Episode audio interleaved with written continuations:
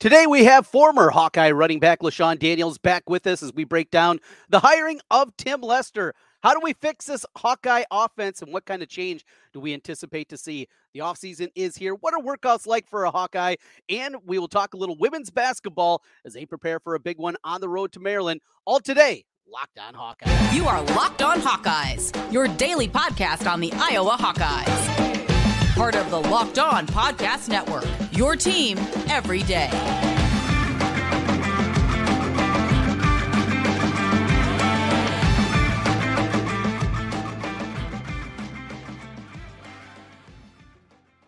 Hey, welcome in. I'm Trent Condon. He's LeShun Daniels, and this is the Locked On Hawkeyes podcast. Thanks for making Locked On Hawkeyes your first listen every day. We're available wherever you find podcasts, and you can also watch us on YouTube while you're there, make sure you hit the subscribe button. Helps us get in front of more Hawkeye fans. Today's episode is brought to you by FanDuel. Make every moment more. New customers join today, and you'll get $200 in bonus bets if your first bet of $5 or more wins. Visit fanduel.com slash locked on to get started. LeShun, good to see you again. Got the new gig, but the still same place that you've been doing the podcast here outside of our live appearance in Wrigleyville back before the Iowa Northwestern game. Uh, speaking of that, Iowa was in town women's basketball against Northwestern earlier in the week. Did you make it over to Evanston and uh, watch the ladies in action? Uh, yeah, you know, I definitely wanted to head up there, but when I was looking at the ticket prices, it, they were astronomically high. And although, yeah, I could afford it, but I wasn't going to pay that type of money for uh, you know, basketball game on a, on a weekday, even though, you know, Caitlin Clark is worth the price of admission. But yeah, uh, it was crazy. I mean, like there was like the lines just to get into the stadium for, mm-hmm. you know, Northwestern women uh, basketball game was insane. So it really just tells you the kind of effect that, you know, Caitlin Clark and, you know, the Iowa women's basketball team has on the sport. It's incredible. We'll talk a little bit more about that, get the scene set for the weekend in hoops, but a lot of football talk here, and we open things up. So, our first time conversing since it became official, Tim Lester is the new offensive coordinator for Iowa. A lot of different directions to go with this one. On the surface, and one thing that I've talked about quite a bit this week, LeShun, is I called it an uninspiring hire, and it's not to say that it's a bad hire or that he's going to be bad or anything like that.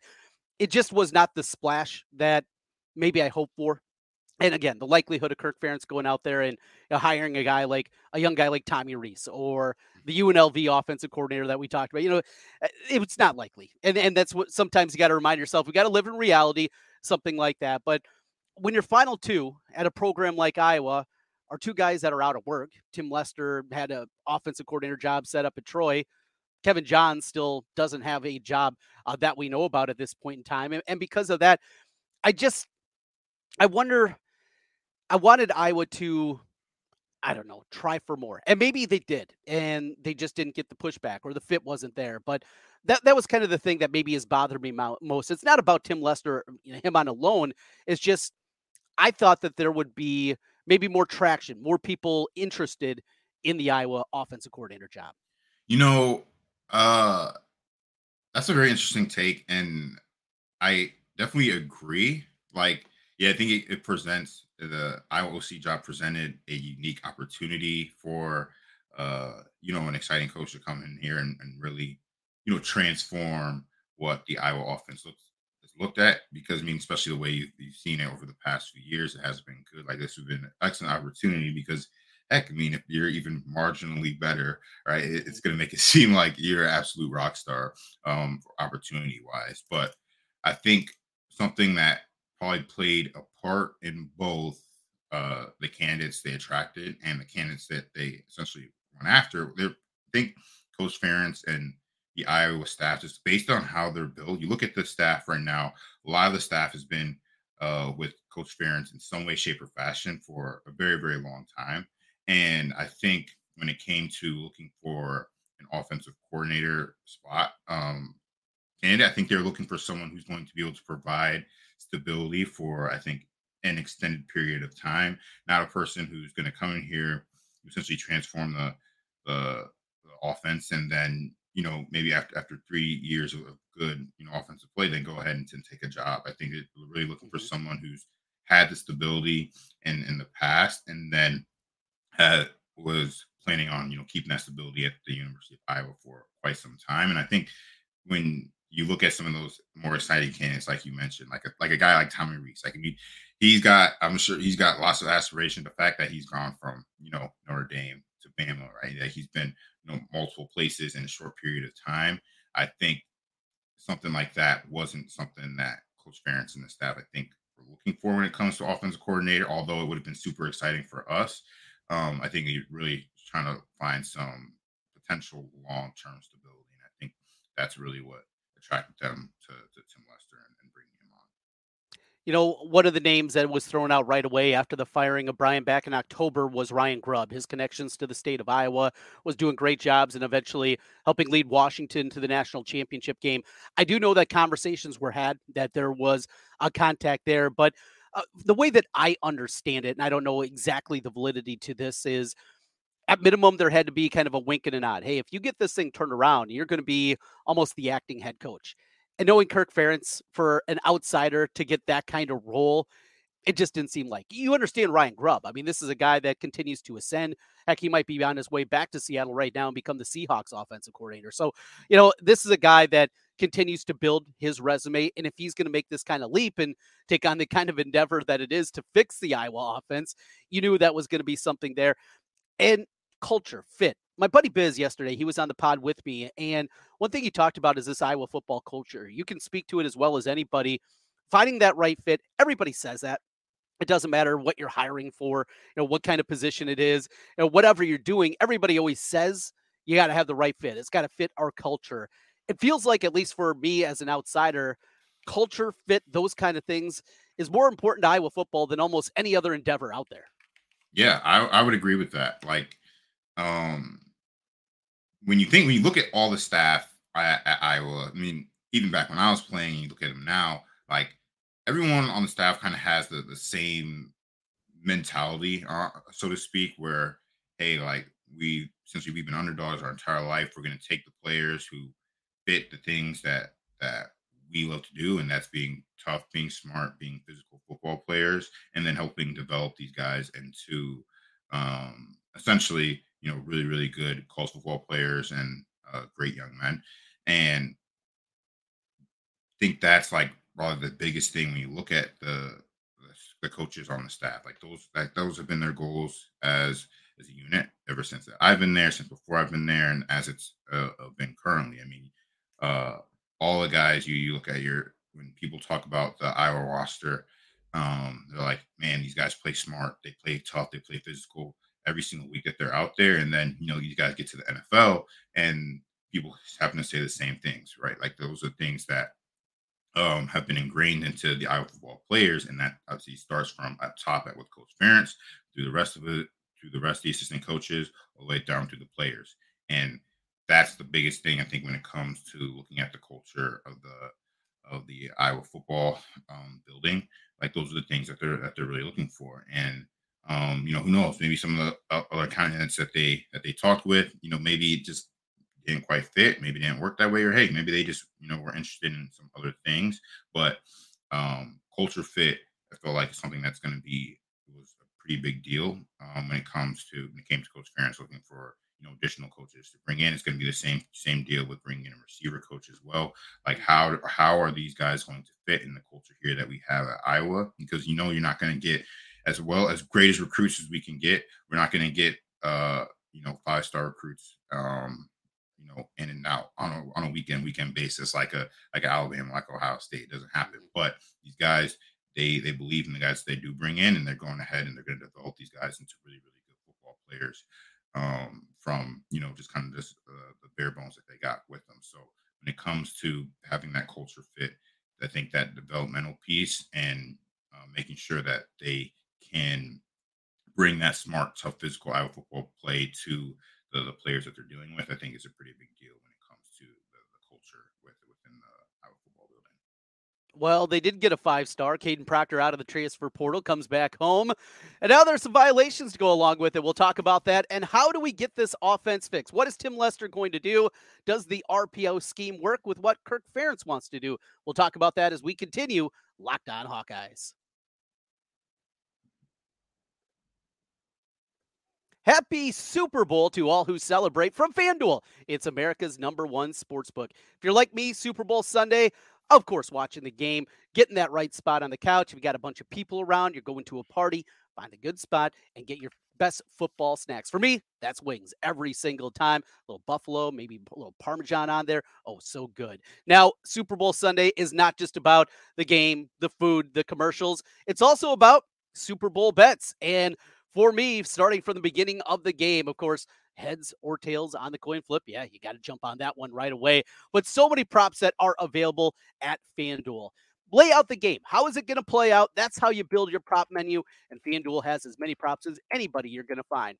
So many different ways for you to end the season with FanDuel with the W or two or even three and a whole lot more. Not only can you bet on who's going to win Super Bowl 58 with the Chiefs and the 49ers, FanDuel also has bets for which player will score a touchdown, scoring multiple touchdowns in a game, how many points will be scored, yardage totals, and on and on. There is so much more at FanDuel. New customers join today. You'll get $200 in bonus bets if your first bet of $5 or more wins. Just visit fanduel.com slash locked on to sign up. Again, that's fanduel.com slash locked on. Make every moment more with FanDuel, an official sportsbook partner of the NFL. Trent LeShun back with you again on the Locked On Hawkeyes podcast. Thanks for making Locked On Hawkeyes your first listen every day, your team every day. That's what we do here on the Locked On Network. LeShun, let's jump into what this is going to look like in, in implementing a new offense. Now, when you arrived on campus at Iowa, it was going into year number two of Greg Davis. The first season as as high school senior was a disaster. It was trying to marry the zone blocking scheme with his horizontal passing game it was brutal. Um, told the story before. I looked over at my buddy at halftime at Soldier Field, Northern Illinois game, and I said, I hate the Greg Davis offense. and it was awful in that first year. Now, you guys improved and made a lot of improvements. And I think it was more kind of a mirroring of the two different styles and schemes. But after that first year, Kirk something, said something to the lines of, I think Greg's understanding now how to be an Iowa coach. Um, I do wonder with this now in this transition, you have to anticipate it's certainly going to be more smooth than what we saw back then. Yeah, I, I, I would agree agree with that. I mean, uh, Coach Ferentz has been through, I guess, now multiple offensive coordinators trying to, um, you know, do their system. Um, so is really like going to be like this second, um, you know, really like main um, switch of offensive system that you're going to be bringing here. Um, because you have, you know, Coach Davis back in, in 2012 and yeah, uh, had a lot of rough patches for sure. Um, uh, especially with the things that Coach Davis was doing prior to his time at Iowa. You look at some of his offenses is very vastly different than what Iowa has tri- traditionally done. The thing with with Tim Lester, one one big deal that he's um, you know has been doing through his time as an offensive uh, coach has been the fact that it's been a lot of zone blocking. Um, it's been a lot of running the ball in, in general. Um, so that's going to be, I feel like, a, a much easy uh, marriage uh, for the Iowa football offense. Um, but obviously, adding some, adding in some new new wrinkles. So um, when you have the the post snap RPOs, I think that's been like really one of his one of his big things. Uh, when you look at all this all the offenses that he's helped uh, coach, and especially at, at Western Michigan. Uh, the RPO system was something that was very, very big with with him, and it'll be very interesting, I think, to see uh, I will implement that because we had RPOs with the Greg Davis offense, um, but it was it wasn't like a post snap RPO where it's like you're essentially running an option play. It was more of like a pre snap RPO where it was, hey, depending like we have say we have like an inside zone called one way, um, and we have you know maybe like twins to uh, the field side. So you got two receivers, and you know we'll have like maybe we'll have like a bubble call to to that side, and if you know they're playing way off, or you know if they bring a blitz that uh, we can't pick up, hey, see, uh, you can kind of tell what the, the pre-snap look. CJ snap the ball, toss it out there. This is going to be a little bit different when the fact where it's going to be like if if they go ahead and go go with this route with mm-hmm. uh, you know Tim Lester and things that he's done, um, where it's like, hey, you snap the ball and now you're you're reading it as you're going through it. So now you have to there's, there's some different things you kind of have to coach. You have to watch for um, a legal man downfield, so uh, our offensive line can't get too far upfield. Um, and then you obviously have to be able to read read it out as a quarterback. Like, okay, this is this is the person I'm keying on, depending upon what he does, will be if I I give it or pull it and run it, or pull it and, and, and throw it out there. So I think it'll be it'll be a super interesting uh, watch. But I feel like this is going to be overall as a whole is going to be a little bit a little bit more similar to kind of what Iowa has done in the past, just adding you know maybe you know one or two more steps to bring it more into the year 2020 we've seen so many teams that implement the RPO based system. And one thing that I, have talked about a lot this week, I think some people misconstrue when they hear an RPO and they think of a running quarterback and they think of you, know, you got to be a Lamar Jackson to do those kind of things. I, I, go back to 2019 and what Minnesota did with Tanner Morgan at the quarterback, not a runner by any means, but it was an RPO based system and it was great running backs. Iowa definitely we feel like has that the stable of running backs that they have and then very simple looks. I mean, how many slant routes did you know Autman Bell have that year? And, and Rashod Bateman, it just felt like they get eight yards anytime they wanted on one of those slant routes if if they got the right key in that read there. And with Cade McNamara at the quarterback position, if he's back healthy, it feels like something that would go very well with his strengths. I mean, just what a cerebral player that he is, the accuracy in those short and intermediate throws, I think is something very good. And, and that's where my excitement level goes is I think this is something that works. The big question, though, LeShun, you were inside the building. Is Kirk willing to give the autonomy needed to make that kind of change? It's not immense. We're not talking about going the spread here and chucking around 60 times a game, but it is a change. Could can you see Kirk at 68 years old saying, yes, we need to make these, not wholesale changes, but we need to make certainly more than just a tweak? You know, it'd be interesting. Um, like if you asked me this, you know, coming out of Iowa back in 2017, I've been like, absolutely no shot, no chance, no chance. Um, but you know, the years 2024, um, the way that offenses are, I mean, even just from you know seven, eight years ago, it's it's, it's tremendously different, and the way that the way defense is played, so it's a lot different nowadays than than it was back then. And I think you, you kind of have to give up a little bit of your your control on on that offense if you wanted to to be able to to grow it and really take the next step. And uh thing with that is you're you're gonna have to get in the gun a little bit more and not just get in the gun to to throw the ball right?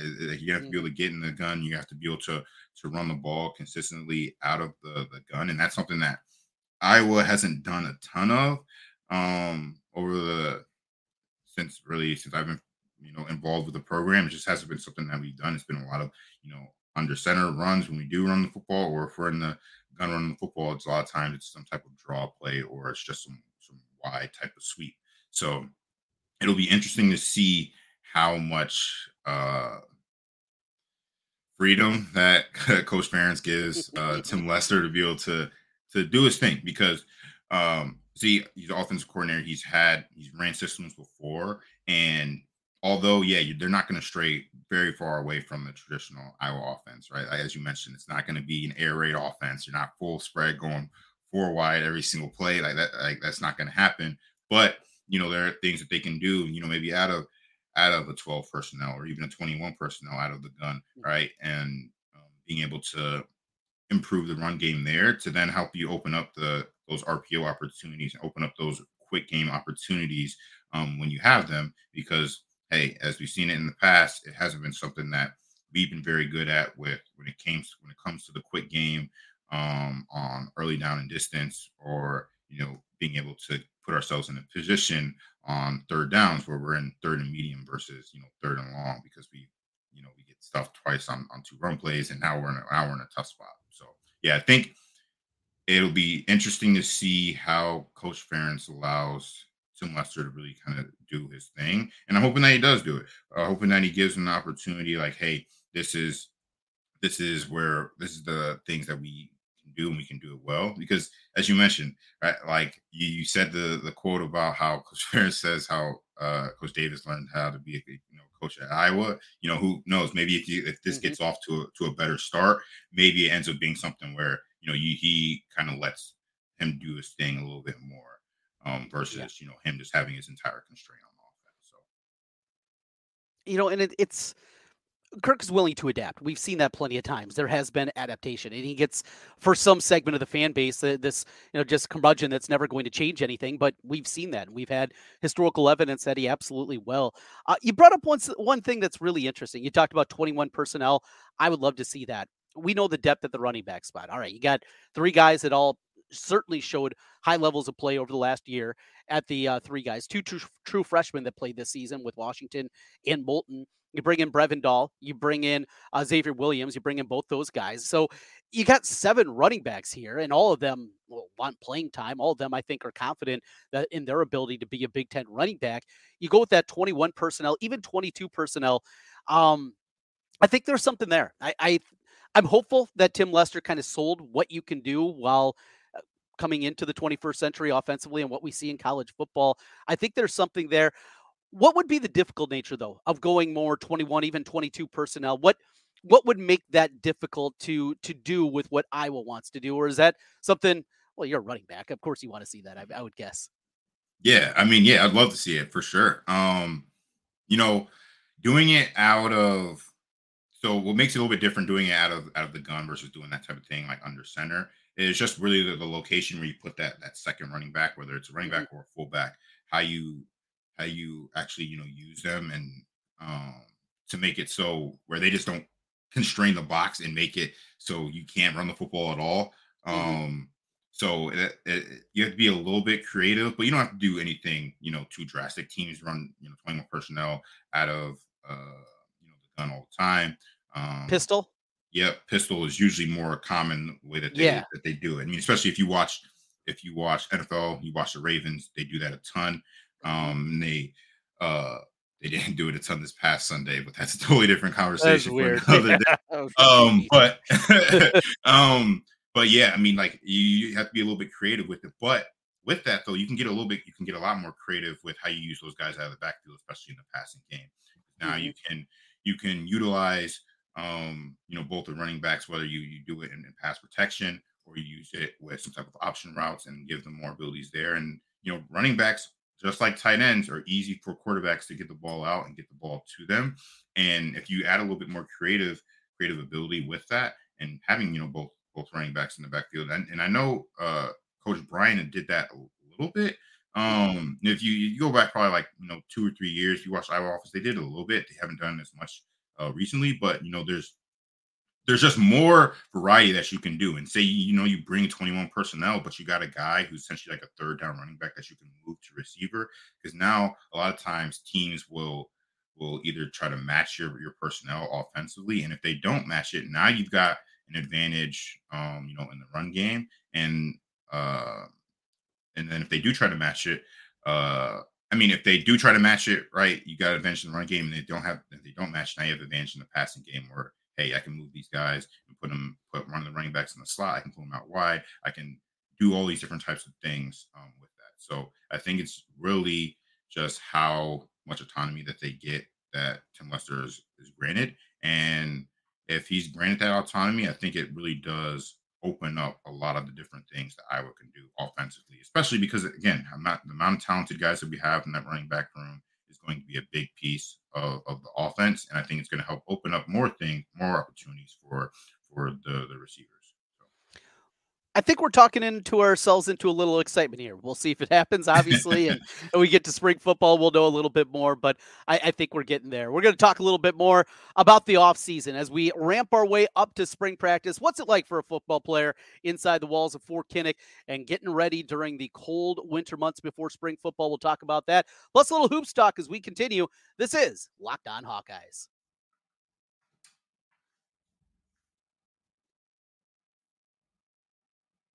Back with you one final time on the Locked On Hawkeyes podcast. Trent Condon, LeShun Daniels with you. Thanks for making Locked On Hawkeyes your first listen every day. Off season, LeShun, I mean, it was bad, right? I mean, you getting up cold, 5 a.m., 4 a.m. I don't know how early you guys had to get up. It just sounds brutal. Yeah, it's it's it's not a fun time, especially like for your freshman, like your freshman year, you're always in yeah. that in that uh 6 a.m. group, and that's just it's not a it's not a good time, not a good time. So I learned my lesson after you know my my first year, and I made sure that I was in uh, either I think it was 7:30 or the 9 a.m. groups because yeah, that that early was, was not for me, not at all. Um, because and then especially like when you're a freshman, uh, so I didn't have a car or a moped, and Oh, so like I'm getting up five five a.m. I'm making the trek, you know, through usually uh you you would walk through the hospital if if mhm. um because usually they will it would be unlocked and you can cut through. Um, but if you couldn't get in through there, then you had to walk all the way around because obviously like the buses aren't running, and so it wasn't wasn't wasn't a fun time. Was not a good time at all. And then you get you get there, and now your workouts. So you got like at least like for the first two weeks, it's really the worst because um you you get there, you do some, you do a quick, you do like a quick speed session. Um, then you go in the weight room and you're lifting, and you're doing heavy cleans, you're doing heavy squat, heavy bench. It's just not a fun time. And then after that, um, you go into the conditioning part of it, and now you're doing you're doing uh prowler pushes, you're doing tire flips, you know, the the the, the cliche, right? Uh yeah, uh football stuff, but it, it, you- you're like gas doing it. So um because again, you you've been off for a few for a couple weeks. Um, and now you're trying to get back into into that mode. So it's not not a not a great time. But we know it's all all all good fun. We know it's all all part of the process. So you know you, you try to make the most of it. it's a lot of work and going through that and, and getting yourself right and, and doing those things. And oh, by the way, then after you do that, you got to go to class. You got homework. You are still a student. Um, sometimes we forget about that part of it, that you still are going through all that o- on top of it and, and everything that goes along with it. Tough time, but uh, eventually, I mean, that's kind of makes what Iowa football is what it is, right? And, and the work that you guys do in the offseason to get to that point. Hey, before we let you go, LeShun, uh, obviously we talk a ton of football with you, but I know you've been watching the women's basketball team, men's team. Boy, let another one slip away earlier this week against Indiana. And there's been just too many of those. It looks like it's certainly a rebuilding year for the men's team. And uh, they get ready for a matchup tonight against Ohio State. Got to get it. Just it's sad, you know, seeing Carver for a men's game with. Talked to my uh, buddy yesterday that was at the Maryland game. You know, the announced attendance was, I think, 8,500. I said, what, 6,000 in there? He said, not only that, not even that. Uh, um, it just, it's absolutely crazy. And France had a lot of success. It just, it feels like this fan base is out. Haven't got that run to the second weekend, and people aren't showing up. They're showing up for wrestling and women's basketball, but not the men. Yeah, yeah. I mean, it's super, it's super frustrating. Um, it's just super frustrating because again, like they've had the, the men's team has had some really good opportunities with you know superstar players that, that are you know playing professionally over the past what you know four five years now. Yeah. Like you guys have, they've had some really really good players, and the fact that you haven't been able to make that jump right to to the second round and that's been, I think, frustrating for the fan base. Um, it doesn't help that you know the, the the times that the games are during the week. Right, I heard that from uh, I think Fran have said that what, yesterday or a couple days ago.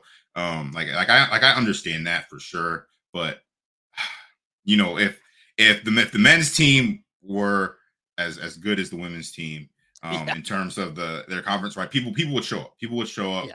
and um, I think I think that's that's really the deal, man. And it's and it's super frustrating for for the players.